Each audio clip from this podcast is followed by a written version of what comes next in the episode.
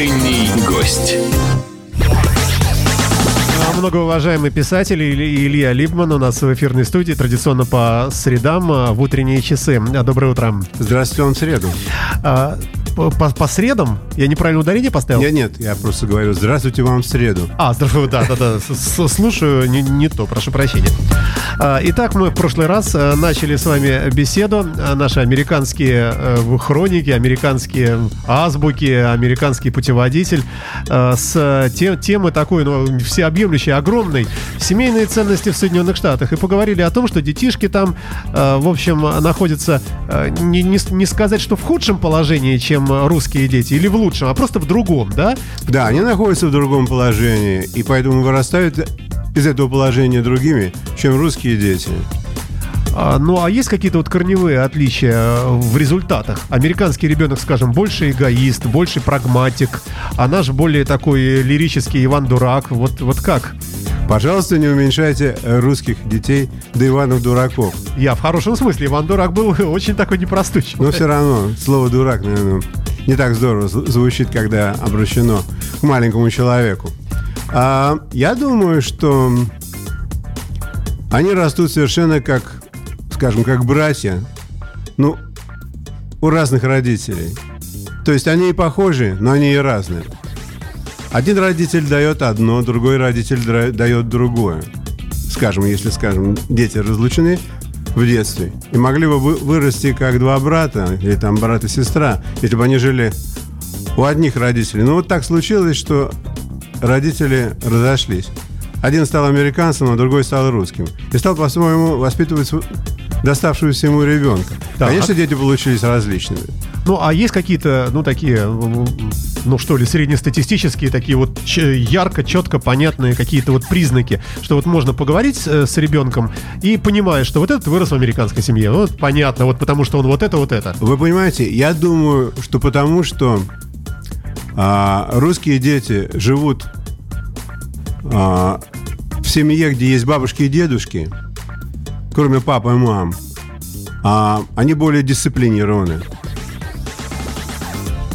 И их жизнь более интегрирована в, плане того, что человек будет делать сегодня после того, как он придет из школы.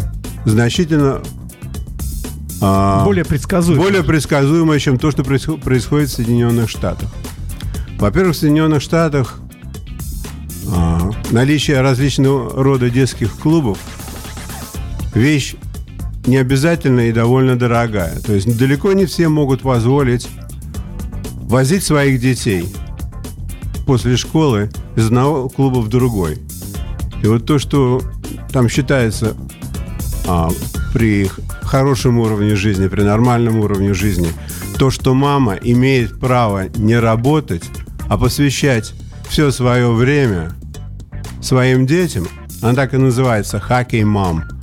То есть после работы она занимается пять дней в неделю тем, что возит одного ребенка туда, другого ребенка сюда. Иногда эти мамы кооперируются друг с другом, чтобы не, не- не мотаться всем сразу. Но они очень занятые люди. А, я думаю, что в России такого еще не происходит. Здесь а, я видел, что дети занимаются после школы всякого рода активностями. Посещают клубы рисования, лепки, спортивные клубы. Но не настолько, насколько это происходит в Америке. С одной стороны. Я говорю сейчас про людей и про семьи, в которых все более или менее хорошо. Когда у людей денег недостаточно, чтобы отдать своего ребенка в какой-то клуб, то он определенным образом предоставлен сам себе. Когда он предоставлен сам себе, ему говорят, что ты знаешь, дорогой, сегодня придешь с работы, пожалуйста, сделай уроки и не уходи гулять дольше, чем на такое-то время. Но когда у ребенка нет контроля, то, конечно, никто не может сказать, когда он пришел, когда он ушел. И он скучает перед телевизором. Последний год он скучает перед а, Компьютером, да. Компьютером. Многие вовсе не скучают. Да. Многие постигают жизнь через компьютер и очень-очень быстро.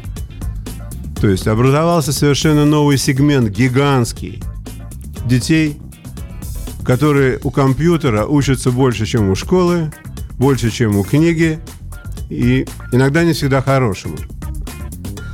Значит... А, а вообще вот эта информационная среда, вот, которая столь обширна, столь массирована, на, нас накрыла в последние лет, наверное, 15, да, вот в связи с массовым таким появлением интернета в нашей жизни, это вообще человека э, меняет сильно, вот, вот вообще в целом глобально. Можно ли говорить, что это некая такая революция, которой мы просто не ощущаем, потому что живем тут, ну так, потихонечку день за днем, да, но вообще на самом деле э, ведь никакого сравнения даже ни с чем предыдущим нет. Ну, конечно, никакого сравнения нет. А знаете, как меня это тряхнуло?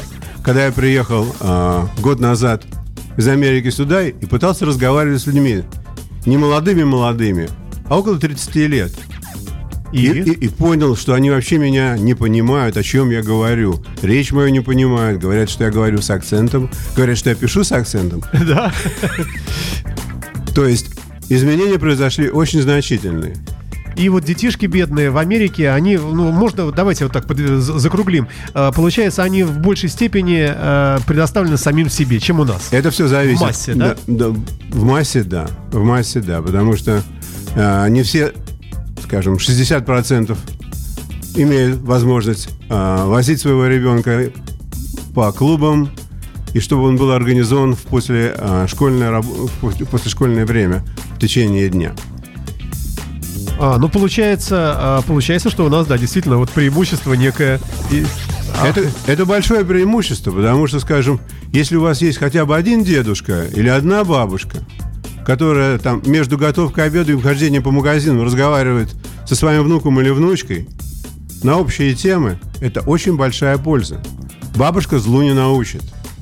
Бабушка научит хорошим привычкам, правильным манерам, расскажет, что она читала 35 лет тому назад и как это было популярно тогда, что носили когда-то, для чего нужна эта вилка и как пользоваться этой ложечкой. Получается, что нет вот э, разрыва, как если бы вот ребенок просто вот э, э, появился, с ним никто не занимается, и он просто вот учится у телевизора. И таким образом он пропускает целый пласт вот того, о чем говорит э, человек, выросший в свою очередь э, когда-то давно на книжках. Совершенно да? верно, совершенно верно. Это те знания, которые он бы никогда не получил иначе. Потому что у мамы и у папы нету на это время, а у бабушки это получается автоматом. А, хорошо, э, давайте пойдем дальше, согласно нашему такому небольшому, можно сказать, микроскопическому плану. Э, если говорить о молодых семьях, все-таки, э, да, ну, во-первых, до какого возраста живут детишки с родителями в Америке?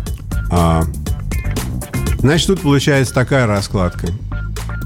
Детишки живут с родителями под одной крышей в доме или в большой квартире до того момента, когда они чувствуют, что жить больше под одной крышей им не имеет смысла, и они могут себе позволить снимать жилье для себя в другом месте – самостоятельно или найти какого-нибудь друга-подругу, с кем можно сойтись. Это обычно случается после того, когда человек заканчивает школу и это, университет. Это, это примерный возраст лет 20? Это примерно, это примерный возраст э, эм, 23-24 года. Постарше даже немножко. Да. да. Угу. То есть, скажем, если человек закончил школу, а потом закончил 4 года колледжа и сразу же нашел работу, и на этой работе ему платят достаточно денег, что он может отдать, сказал, 35-40% на жилье, он сразу же начинает искать себе такое жилье. Угу. Потому что, конечно, жить, скажем, даже в большой квартире, но с родителями, это ограничивает его свободы. 20, 23 года все люди в Америке исключительно свободны. То есть уни, э, университет и колледж, если человек при этом живет на кампусе, освобождает его значительно. Он, не, он же становится совершенно не, не семейным цыпленком. Здорово звучит, не, не, не, не семейный цыпленок, да. А, слушайте, ну а тогда а, можно как-то а, обозначить, ну, некий жизненный график, очень усредненный такой американского ребенка, плавно переходящего в подростка и во взрослого человека. Вот к чему стремятся может быть, там 80% усредненных вот э, семей американских, чтобы их сын что?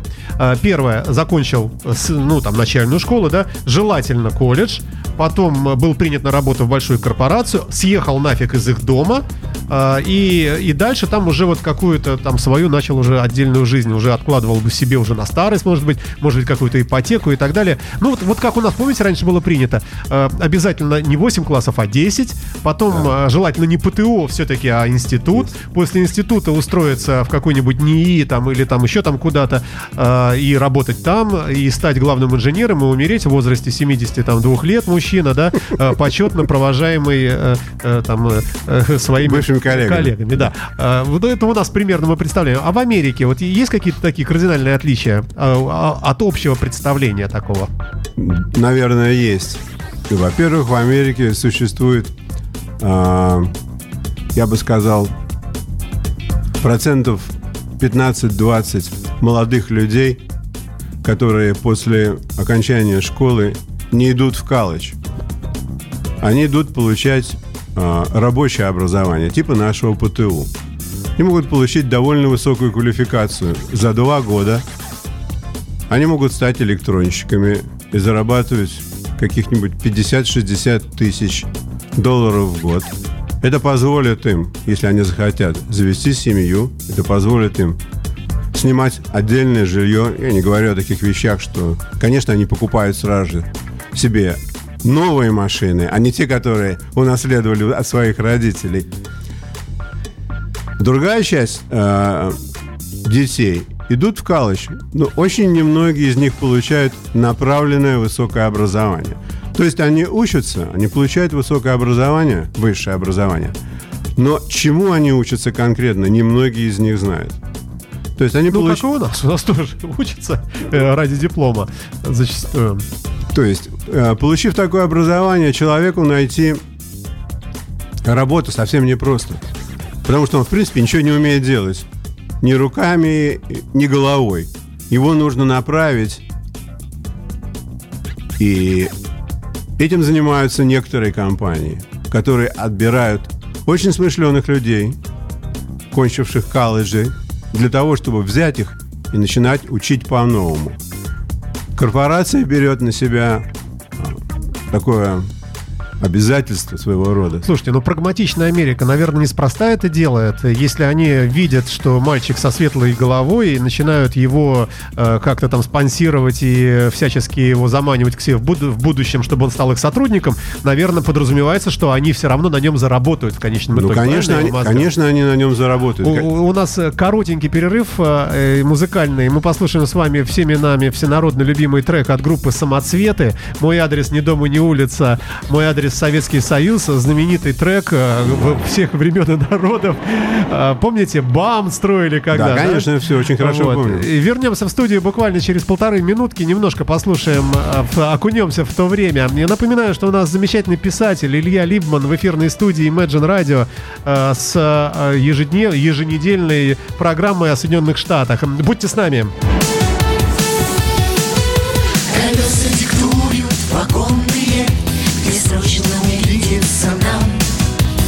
Мои номера телефонные Разбросаны по городам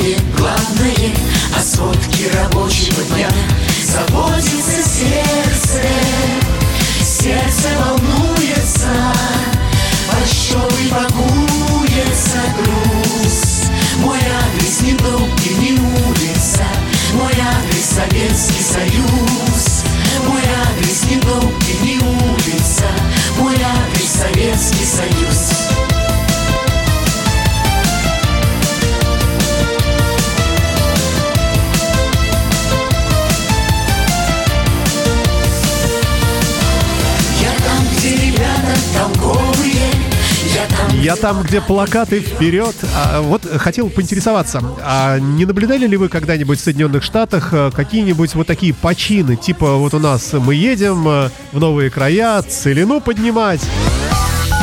А, бывало ли что-нибудь подобное? И вообще, можно ли говорить, что в Америке вот э, такое, та, такие вот э, почины могут иметь место быть? Ну, например, построим стену, да, вот сейчас про Трамп говорит, с, на границе с Мексикой, иначе Конгресс распущу, вот сегодня в новостях было. Э, или там все-таки люди более отвечающие сами за себя, самостоятельные, и их вот на... Э, не, как, как говорил Евстигней в фильме, «Меня на эту туфту не возьмешь, я вор в законе». Э, как там они? Well, я думаю, что в Америке, конечно, такого нету общего явления, что вот, мол, давайте построим стену. В Америке скажут просто, тебе надо, ты и строй. Хорошо, а общенародное какое-нибудь может там какое-то быть такое? Поехали все там э, индейцев э, побеждать? Или там еще кого? Теперь уже нету. Может быть, когда-то и было. Теперь, конечно, больше каждый за себя. На политику все смотрят, насколько это удобно мне, как это повлияет на мое положение, а, не убавит ли денег – на социальные нужды, а то другое, третье. Но все это я, я, я. То а есть... как же вот э, байскауты, какие-то там пионерские лагеря, ну там их, их внутренние, э, какая-то совместная, не знаю, гэнг какой-нибудь, банда, в конце концов. Что, это, что-то их объединяет? Э, это совершенно другое. Бойскауты – это совершенно другое. Это организация, в которой дети учатся быть на природе и не бояться природы, но это, тоже... это, это не имеет никакого политического значения и подтекста. Абсолютно. Ну, черт с ним. А вот это каким-то образом это имеет место в жизни подростков, если мы возвращаемся к воспитанию, к семейным ценностям? Ну, конечно. Бабушки в Америке говорят, Джон, ты вырастешь, и обязательно надо поехать э, в штат Техас, помогать там э, всем колледжам э, какой-нибудь посевной. Нет, такого бабушка никогда не скажет. Понимаете, в чем это дело? Что в Америке вся коллективность людей строится на спорте, например. Если ты занимаешься спортом, то это очень важно, чтобы ты к спорту относился не просто так, шаляй-валяй. Сегодня я пошел играть, завтра не пошел играть. У них очень сильная идеологическая основа в спорте. Если ты играешь, ты должен играть лучше, что дать лучше, что ты можешь дать, выдавить из себя. Иначе даже и не, за, не заводить. Вот мне кажется, что мы нащипываем а, такое отличие коренное. А, каждый американец, ну стандартный, конечно, да, все-таки нацелен на победу, а, вот именно на победу, на то, чтобы быть э, самым лучшим, best of the best. Совершенно В отличие верно. от многих у нас, которые, ну, живу и живу, господи, да и хорошо мне и так. Понимаете, и к такому отношению в спорте а, люди, которые воспитывают своих детей, относятся очень серьезно. Это не то, что -то, там мой Ваня ходит играть в теннис, а мой Сережа ходит играть в хоккей. Там, когда человек занимается спортом, то отец его разговаривает со своим сыном, скажем, 2-3 часа не об учебе в школе, а о том, чего он достиг в спорте, что он сделал правильно на этой тренировке как он играет. Все это нужно для того, чтобы человек, когда выражает себя в спорте, вырабатывал в себе другие человеческие факторы, чтобы он был очень направлен, потому что никто, не никто, но большинство белых детишек не становятся профессиональными спортсменами. Но они становятся людьми, которым нужно, нужно будет работать и добиваться чего-то большего в жизни. и вот эти, и вот эти вот качества из спорта, они приносятся в большую жизнь, и это помогает людям жить дальше. А, что важнее в воспитании ребенка в Америке? Вот так поставлен вопрос, вами же. Что важнее воспитание? Ну, важнее его любить, ласкать, кормить и, и уси-пусенький ты мой хорошенький э, там. Э, или наоборот, как-то вот его... Что, есть какие-то акценты у них? Ну, помимо, э, как вы говорите, э, через спорт, пускай прививаемого э, э, вот этого, что ли, э, агрессивного э, поведения в жизни с точки зрения достижения успеха, да? И в бизнесе, и в спорте, и, и много еще где, наверное. Да, иногда бывает это агрессивным. Но чаще всего это бывает справедливым, и человек а, учится добиваться своего не всеми способами, а более или менее честными способами, потому что, в принципе, спорт на уровне детей, там нету никаких купить-продать, там все действительно происходит по чести, все играют на полном серьезе, что, как говорится, отдают все свои силы и возможности. А, что я могу сказать по поводу воспитания детей здесь и там? Я думаю, что в России детей до определенного возраста растят более нежно, чем в Штатах. В Штатах а, родители подходят к детям более жестко, потому что они знают, что всю жизнь их нянькать никто не будет. Тогда получается, что выросший э, здесь э, э человек, э, в общем, э, э, больше склонен, наверное, та, тогда и к состраданию к другим, и к какому-то, к жалости, как пожалеть кого-то, да, чем там, если там люди привыкли с детства, что их э, папа пендали, и все, и свободен, пошел в школу, а три балла получил, все, телевизор из розетки выключили. Нет? Ну, это не совсем так, конечно. Ну, я думаю, что в Штатах люди растут более жесткими, чем здесь. Ну, вы понимаете, ну, это же вещь такая, что тебя растят, растят, растят до какого-то уровня, а потом ты, так сказать, предоставлен сам себе.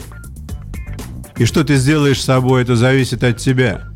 Тебя научили этому, но ты совсем не обязательно, что ты будешь следовать этому, потому что у тебя есть другая возможность пойти коротким путем.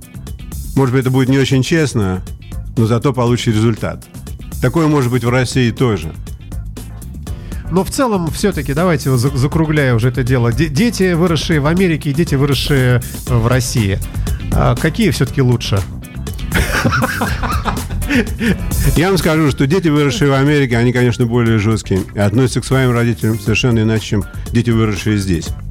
Я имею возможность, гуляя по парку и по всяким местам, подслушивать разговоры матерей и отцов и здесь, и там. Да, и здесь, и там.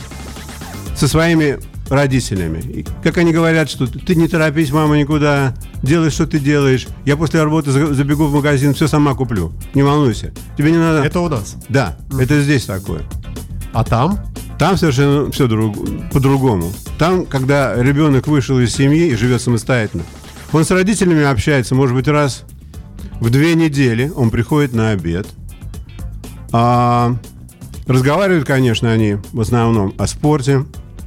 Он интересуется здоровьем своего родителя. Спрашивает, куда он собирается ехать в отпуск. Такие общие, совершенно общие разговоры, как, я бы сказал, как с не очень родным человеком. Получается, что какого-то близ, близкого какого-то контакта такого э, очень, особо... Очень близкого контакта нету там. Несмотря на то, что отношения считаются хорошие отношения. У меня с моим сыном отличные отношения. А как часто вы его видите? Ну, не так часто. Может быть, раз в месяц он очень занят. Да и я очень занят. Когда нам видится? Когда нам дружбу дружить? У нас Слушайте, времени нет. Но вот эта формула, может быть, это формула будущего? Может быть, Америка опережает мир в каком-то смысле, и так должно быть? Когда-то через поколение так же будет и у нас? Вы понимаете, что дело, что в Америке такое было всегда. То есть никто не сидел а, в одном и том же гнезде долго. Но мы вспомним, да, что это каторжники и уголовники в массе своей, переплывшие океан кое-как, и там э, э, вот убившие всех бизонов и ну, индейцев. Ну, я бы не был так жесток в этом определении, что все уж. Некоторые были, а некоторые были просто искатели приключений. Вы больше говорите про Австралию, вообще-то говоря, чем про Америку. Да, пожалуй, да, да, да. Но Америка тоже, в общем, для того, чтобы уехать э, из воюющей тогда, по-моему, Англии, Европы и достаточно бедных стран вот с этой стороны океана, в общем, нужно было определенное мужество, что говорило о характере людей, да, то есть такой, э, такой отбор получался. Э, но далеко не каждый, может быть, один из 10 из 20 решался на уехать, несмотря ни на какие трудности здесь, вернее, на неизвестность там. И поэтому там люди отобрались такие. Э, в Штатах. Ну вот кто там все это начинал? Отцы, вот эти отцы-основатели государства, вот те далекие времена, когда все с кольтами бегали. Ну, среди богатых людей были люди, которые хотели от, открыть свою автономию, не платить налогов. То есть такой офшоринг намечался уже тогда. Они просто взяли и уехали, подобрали себе людей, которые э, не могли э, заниматься вероисповеданием, которое они хотели заниматься, то есть они на религиозной почве уехали из старой Европы. То есть их вера была более жесткой, и поэтому они уехали. И все это вместе соединилось перемешалось. И получилось, и, и получилось такая, вот что. Такая злобная по отношению к собственным детям, прагматичная семья. Я уж не говорю про всякие э, гомосексуальные браки и про всевозможные разборки по деньгам, которые мы видим из э, новостей э, о том, кто у кого чего отсудил, какая там Дженнифер Лопес э, чего отняла у какого-нибудь э, э, другого там великого артиста. Э, и всякие Мэлы Гибсоны с заявлениями о том, что все евреи сволочи и э, разные те самые э, господи, э, вины, дизели и тому подобное. Сколько всего вот там разного такого и поражаешься порой, что вот, ну почему там вот этот золотой телец все-таки вот как-то помноженный на расизм и на все что угодно. Я думаю, что вот все эти заявления и Мела Гибсона, и Дизеля, это совсем не обязательно отражает действительность. А часто им ну, просто не хватает популярности. И они пытаются поднять свою популярность. Негативно, Сканда- позитивно. Главное скандально, чтобы там сказали, вот он опять такой. Мало того, что он пьет, не, не просыхает. Ой, слушайте, а все-таки о браке мы поговорить не успели, э, а, а также о финансовых разборках семейных э, и об американской и русской мечте в сравнении. Э, я уверен, что мы с вами встретимся, наверное, через неделю здесь же, в этой же эфирной студии. Отлично. И будем э, продолжать, наверное, этот сериал бесконечный о Соединенных Штатах. Ну, интересно же, да, чем живет эта огромная великая страна. Ну, а кто, как не вы, проживший там столько лет, пол жизни. Э, кто, как не вы, знаете об этом больше других. Спасибо вам большое. С удовольствием рассказываю свои истории. И не свои тоже. Да, и напоминаем, Илья Либман, замечательный писатель, имеющий веб-сайт, на котором вы можете ознакомиться с его творчеством. Он пишет э, романы, да, можно так сказать? Или, повести, можно Пове- сказать. Повести, да. да. Скорее повести. Где вас там найти? Меня можно найти на веб-сайт под названием «Слыхали ли вы?». Посмотрите вот сюда. Оп, а, вот мы и перепрыгнули в следующий час. Спасибо вам большое, Илья, и э, до следующих встреч тогда. Не успели мы посмотреть, но на видеотрансляции вы можете видеть, у нас тут маленький баннер стоит э, с адресом э, веб-сайта Ильи. По-моему, читали ли вы, да? Совершенно верно. Да. Ну, а если вы просто наберете в любом поисковике Илья Либман, попадете сразу на много ресурсов. Очень много ресурсов. Да. Спасибо большое и удачи, до следующих И вам спасибо. До свидания. До свидания.